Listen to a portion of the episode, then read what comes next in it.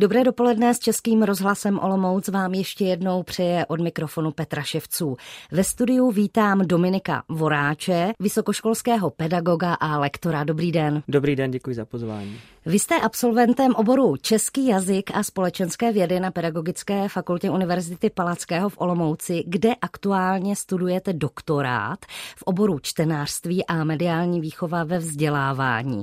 Kdy jste se rozhodl, že budete učitelem? To jsem se rozhodl asi na gymnáziu už, protože mě to vždycky tak nějak táhlo k tomu učení. A hlavně jsem měl vždycky rád eh, český jazyk a hlavně společenské vědy. Je pravda, že jsem trošku pošilhával po psychologii, ale pak jsem, řekněme se, nedostal na psychologii a dostal jsem se právě na pedagogickou fakultu a říkal jsem si, tak eh, zkusím to rok na pedagogické fakultě a zase zkusím tu psychologii. Ale na té pedagogické fakultě se mě líbilo tak moc a věděl jsem, že jsem se tam právě našel, tak, že už jsem tam zůstal a už jsem tam 9 let. Co se vám tam zalíbilo? Hlavně ten obor. Jak jsem říkal, mám rád společenské vědy, eh, filozofie, psychologie, sociologie. Zkrátka, když člověk studuje to, co ho baví, tak eh, to nechce opustit. Teď se věnujete mediální výchově. Když jste sám byl žákem, studentem, potažmo vysokoškolským studentem, učili vás ve škole eh, nějaké mediální výchově, mediální gramotnosti, kritickému myšlení, všemu, co s mediální výchovou souvisí? Tehdy vůbec. Možná to kritické myšlení trochu v rámci různých předmětů, že jsem si to ani neuvědomoval, ale vyloženě mediální výchova, s tím jsem se nepotkal ani na gymnáziu, ani na základní škole. Což ale sleduju, že se děje i někdy teď. I proto se snažím dělat různé, řekněme, didaktické koncepce té mediální výchovy, aby se o tom učilo více.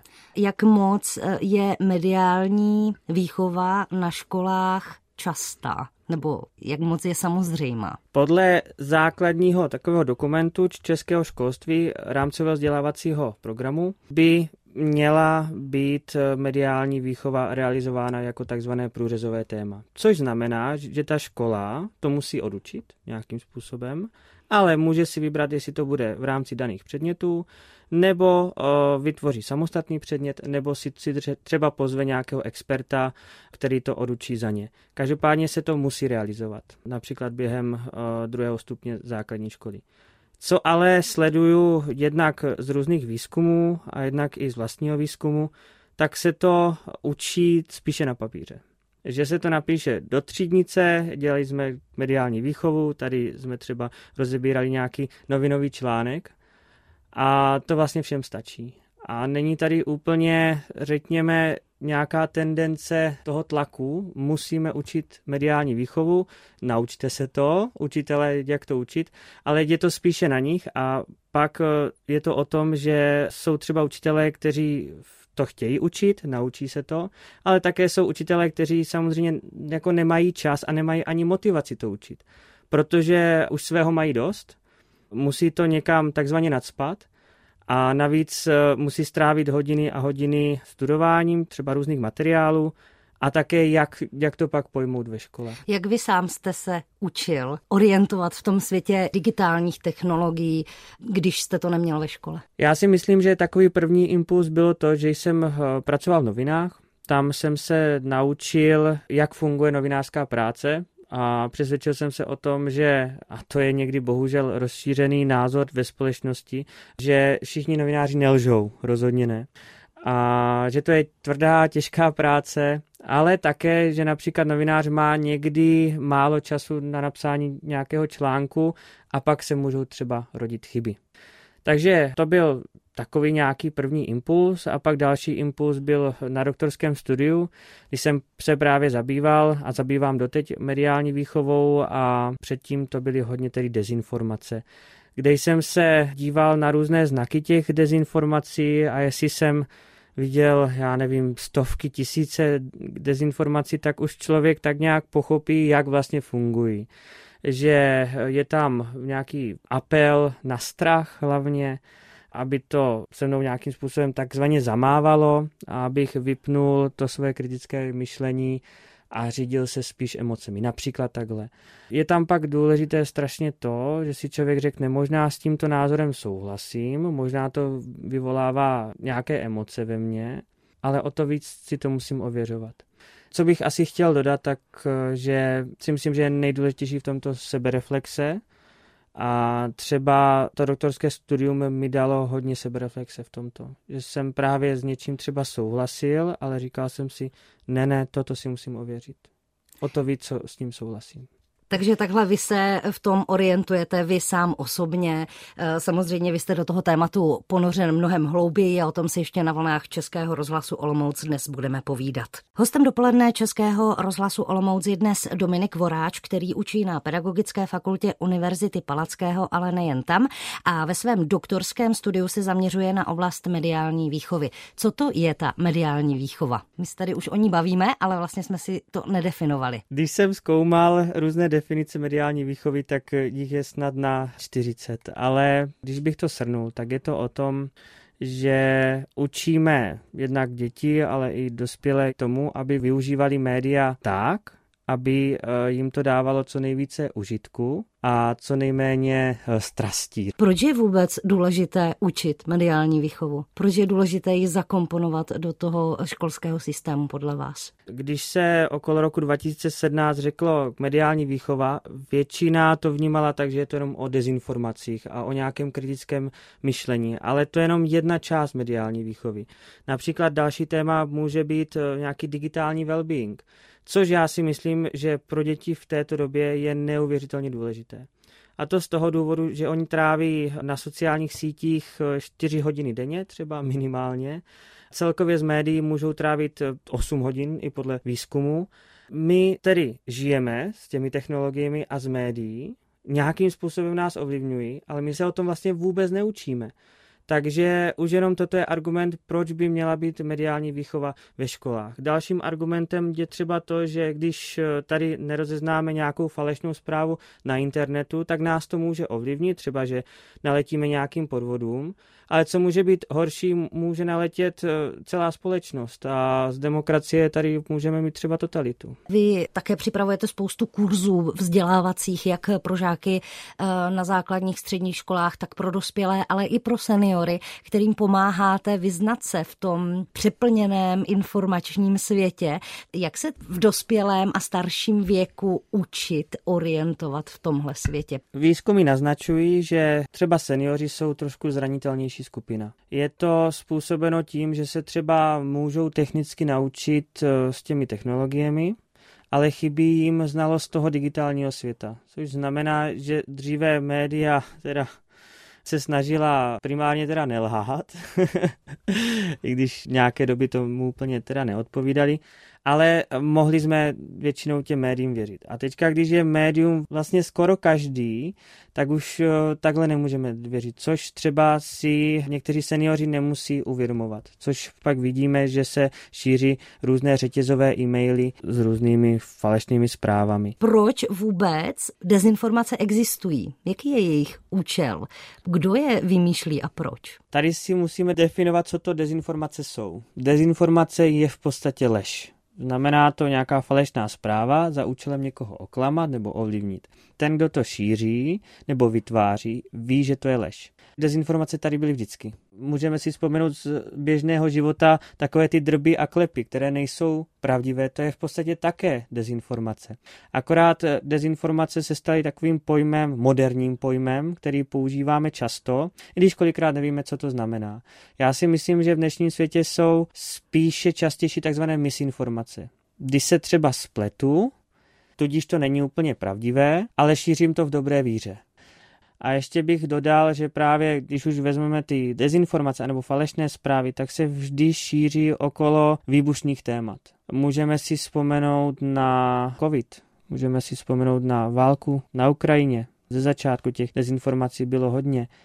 Hodně se šíří mýty nebo falešné zprávy o Evropské unii, o uprchlících. Tato všechna témata vyvolávají emoce a s těmi emocemi přicházejí nepravdivé zprávy. Když se zaměříme přímo na ty dezinformátory, tak eh, většinou z toho chtějí mít prospěch svůj nebo svého okolí, takže to může být v rámci politického ovlivňování, ale může to být i v rámci toho, že třeba vytvářejí falešné zprávy na své stránce, kde mají zároveň i reklamy. A když vytvoří i k tomu nějaký poutavý titulek, který dají například na Facebook, a člověk na to klikne tak a dostane se na jejich stránky, tak oni za toto kliknutí už mají nějaké peníze, protože se tam právě zobrazí ta reklama. Takže se na tom dá krásně vydělávat. Když byly prezidentské volby ve Spojených státech, které pak vyhrál Donald Trump, tak eh, tam byla jedna kauza, že bylo vytvořeno neuvěřitelné množství falešných zpráv na různých stránkách a zjistilo se, že zatím stála partička 18 až 20 letých mladíků z Makedonie, kteří na tom viděli miliony. Jenom proto, že si vymysleli úplné nesmysly, lidé na to klikali a oni z těch reklam měli peníze. Jak nás ovlivňují digitální technologie? Myslím si, že neuvěřitelným způsobem, aniž bychom si to uvědomovali. Když bych měl říct příklad, tak to může být už jenom to, jaké zprávy my si čteme, což ovlivňuje náš názor na svět, náš politický názor a tak dále. S tím byly problémy například, když se takzvaně provalilo, že sociální sítě fungují na, na různých algoritmech a někdy nabízí věci, které by mohly ovlivňovat ten eh, společenský názor. Takže vlastně už jenom když já čerpám z jedných médií, eh, nebo jsem na Facebooku a jsem přidán do skupin, které třeba podporují můj názor, tak už mě to může ovlivnit v tom, že vůbec nevidím ten protinázor. Tomuto jevu se říká komnata ozvěn, že si vytváříme takové své komunity. A někde na druhé straně Facebooku je druhá komunita, která má opačný názor, ale tím, jak se spolu ty dvě komunity nebaví, tak o to více se radikalizují. Takže to je jeden příklad, eh, co se týče právě ovlivňování názoru, ale druhý příklad může být, eh, co já sleduji dlouhodobě, tak je to, jak nám to může třeba ovlivňovat náladu. No, zase, když jsme u těch zpráv, a já teďka řeknu takový jeden příběh osoby, které osobně znám. Seniorka si pořídila, nebo děti jí pořídili tablet, ona se s ním naučila technicky, přihlásila se na Facebook a začala tam sledovat různé skupiny. Jenomže se dostala právě do takových těch skupin, které jsou strašně negativní a proti snad celému světu a jak je všechno tady špatně a začala z toho mít třeba deprese. A mě sama říkala, já už se bojím chodit ven. Tomuto jevu, kdy my třeba i vyhledáváme zprávy, které jsou vyloženě negativní, se říká doom scrolling. Že nás to tak nějak jako baví se dívat na ty zprávy, po kterých si můžeme říct, že všechno tady je špatně a že nevíme, co s tím.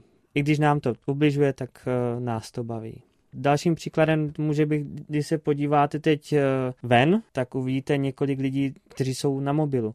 Já vidím, že my, my už v podstatě se neumíme nudit, nebo ta nová generace se neumí nudit. Kdykoliv čekáme třeba na autobus nebo na vlak, vytáhneme mobilní telefon a máme o zábavu postaráno. Což zní sice super, na druhou stranu to může ovlivňovat třeba děti kteří jsou zvyklí na to, že jakákoliv jejich potřeba je pak uspokojována. A pak eh, třeba právě, že se nikdy nenudili, nemusí pak umět se ani soustředit, protože Instagram a jiné sociální sítě jsou opravdu mocným nástrojem, který vtáhne tu pozornost ale na věci, které jsou zábavné a přitažlivé. A pokud pak uh, má to dítě třeba číst nějaký normální text, tak už to tak zábavné a přitažlivé není, neumí se soustředit. Jak to máte vy? Já jsem přesně v té generaci, která na tom nevyrůstala úplně odmala, ale sociální sítě začaly, když já jsem měl asi 16-17 let. A musím říct, že mě to ovlivňuje neuvěřitelným způsobem. A i proto mě právě bádání v této oblasti strašně baví. A jak jsem na doktorském studiu, tak například hodně píšu. Píšu příručky, píšu knihy a sám vnímám své návyky eh, vůči digitálním technologiím, které jsou eh, neúplně dobré. Takže třeba když jsem psal nějakou příručku a nevěděl jsem 10 minut kam dál, tak jsem si zapl Facebook a byl jsem tam dalších 15 minut. A pak teda jsem přešel k tomu textu, něco jsem málo napsal a zase sociální síť po celém dnu, po osmi hodinách práce nepráce, jsem byl vlastně strašně nespokojen s tím, jak jsem pracoval nebo nepracoval. Takže mě samotného, i když jsem o tom přednášel a přednáším vlastně doteď, tak to strašně ovlivňuje. A proto jsem se právě v poslední době zaměřil i na ten digitální nebo mediální well-being, jak s tím vlastně pracovat, protože já sám to potřebuju. A už víme, jak na to, nebo se to teprve zkoumá? Je to neprobádaná oblast. Každopádně třeba co se týče těch pracovních návyků, tak už je několik knih o tom a všechno to jsou zajímavé věci i studie na základě toho vznikly. A to jsou takové maličkosti, jako třeba kdybych já tady vedle sebe měl položený telefon, tak podle jednoho experimentu byste z největší pravděpodobností ten rozhovor vnímala hůř, než kdybych ten telefon na stole neměl. Dále pak třeba i ten položený telefon zhoršuje koncentraci, když se právě jako učíme anebo pracujeme. Takže to je třeba jeden z takových návyků, který je tedy potvrzen i vědecký, že funguje, dát si ten mobilní telefon úplně pryč, do jiné místnosti aby vám nezaměstnával nějakou mentální, řekněme, kapacitu.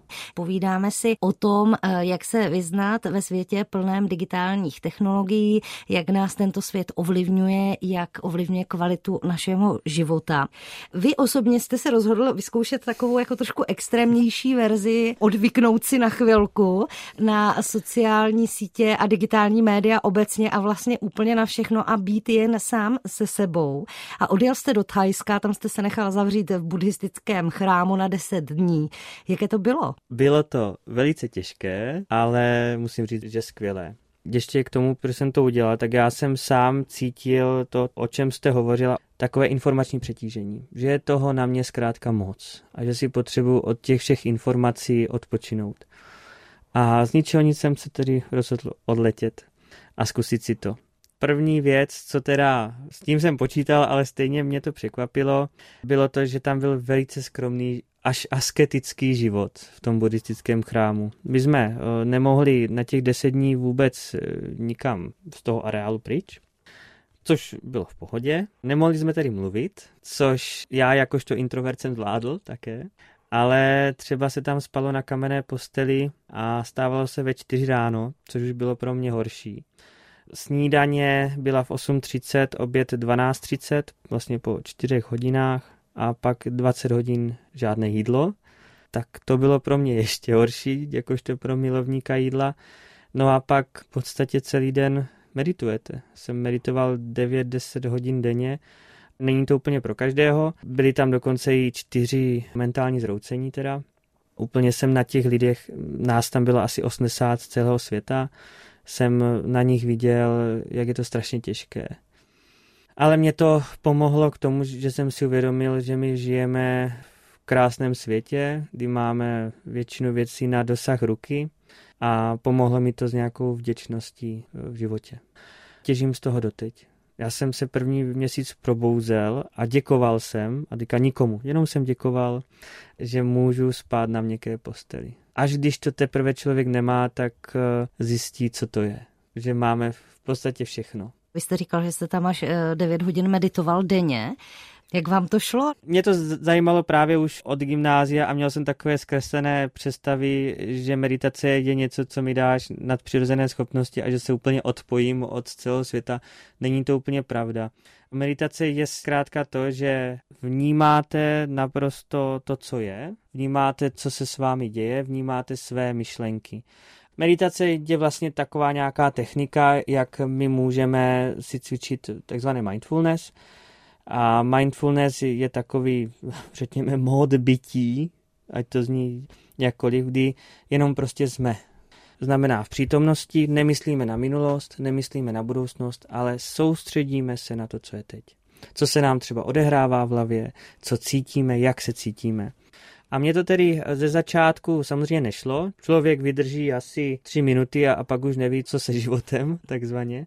Ale když se do toho dostane a zkouší to každý den, a to jsem viděl i u sebe, tak ze tří minut se pak stalo 10, z 10 20, z 20 40. A teď si představte, že dokážete 40 minut jenom tak sedět a být. Já už to považuji v dnešním světě za takovou super schopnost. Pak to můžete právě využít v tom reálném životě, když vás třeba něco naštve nebo eh, zamrzí a tak dále, tak díky mindfulness můžete mít právě odstup od těch situací. Vlastně se zastavit a říct si, teď mě to nějakým způsobem štve, je to úplně v pohodě, že mě to štve, ale nesmí mě to úplně ovládnout. A to je všechno. Nejsou to žádné čáry máry, je to jenom nějaké nastavení mysli, které se trénuje díky té meditaci. Tom buddhistickém chrámu mi to šlo lépe, No, ono se to střídalo. Byly dny, kdy to bylo lepší, kdy třeba jsem zvládl z těch celkově devíti hodin třeba šest i meditovat a tři jsem se tak jako ztrácel. Ale co tam byl největší problém, tak mě bolely strašně záda. a všichni říkali, že, že zkrátka prvních pět dnů člověk si tam vytrpí, protože jenom sedí, záda ho bolí. Ale i to je cvičení, mindfulness, že si člověk uvědomí tu bolest a snaží se ji vlastně neodporovat, ale přijmout. Což jsem se snažil. Většinu času mi to teda nešlo, ale pak byly chvilky, kdy to jako šlo. A hlavně, když už jsem se do toho dostal, tak eh, člověk někdy má takové zážitky, které se nedokáže ani popsat. Že je tak v sobě, že je mu tak strašně příjemně, Někdy se mu i uvolní nějaké emocionální bloky, což mě se stalo. A je pravda, že jsem měl tak tři okamžiky, kdy, kdy člověk se cítí úplně jako v pohodě se vším, v klidu a míru. A to jsem zjistil, že vlastně ta meditace má velkou sílu a moc. Dominik Voráč, který se profesně věnuje mediální výchově ve vzdělávání, také například digitálnímu well-beingu, to znamená, jak kvalitně žít eh, v digitálním světě, eh, je dnes hostem dopoledne Českého rozhlasu Olomouc. My už jsme se bavili o tom, eh, že jste pro své duševní zdraví a proto, abyste si vyzkoušel, jaké to je žít bez digitálních technologií, na chvilku odjel meditovat do buddhistického chrámu. Jak dále na sobě pracujete, abyste si to duševní zdraví zachoval, kromě té meditace? Já si myslím, že je důležité nebýt jenom v práci, neležet eh, nebo nesedět jenom doma, ale také do toho samozřejmě zapojit koníčky a sport. Já osobně teda jsem hodně přes sport, rád běhám. To si myslím, že právě ta základní koncentrace, kterou jsem potřeboval v tom buddhistickém chrámu, tak jsem si trošku vybudoval tím, že jsem třeba běhal ultramaratony, třeba 60 kilometrů to musím říct, že když běžíte 6 hodin v kuse, tak tam to už meditace je.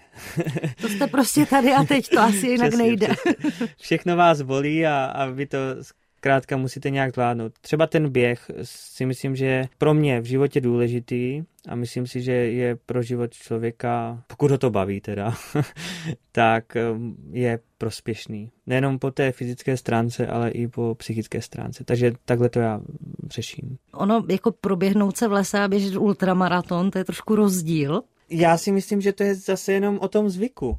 Ono celé to moje běhání začalo tak, že jsem viděl, že se v městě, ve kterém jsem bydlel, tehdy v Prostějově koná za 14 dní půl maraton, 21 kilometrů. Já jsem si říkal, že by bylo zajímavé si to zkusit. Tak jsem to odběhl a pak jsem si říkal, tak mohl bych se třeba zlepšit. No a za rok už jsem běžel maraton. A když se do toho člověk dá a pohltí ho to, tak nějak nemůže přestat a chce ty vzdálenosti jako zvyšovat. Že už to začíná být taková trošku droga. Mm-hmm. A hlavně ale to bylo vlastně, když jsem studoval na vysoké, jsem měl eh, plnou hlavu různých starostí a strastí studenta a pak jsem si šel zaběhat a bylo mi dobře. Běháte ještě? Běhám ještě, já jsem běhával závodně před 15 kily. Kily? Kily, kily. Já jsem si myslela, že jsem si přeslechla. ne, ne, ne, kily, kily. Teď je to běhání takové náročnější, ale běhám každý takže, den. Takže snažíte se pořád jako to mindfulness eh, do života dostávat hmm. eh, v různých formách. Protože těch informací, zvlášť eh, na vysoké škole, když člověk dělá ten doktorát nebo pak už publikuje články, je moc. A já si zkrátka potřebuji odpočinout. A ať už si doma sednu, nebo si jdu zaběhat, tak mi to pomáhá. Jako musím říct, že bez toho bych se zbláznil. Když jsme uh, u toho sportu, tak uh, vy jste sem na rozhovor dnes přijel na takovém zvláštním zařízení, nevím, jak se tomu přesně říká, tak já bych to popsala, je to takové velké kolo, které má po stranách šlapky, na kterých vy stojíte. Mm, mm, jo. Hodně futuristický dopravní prostředek.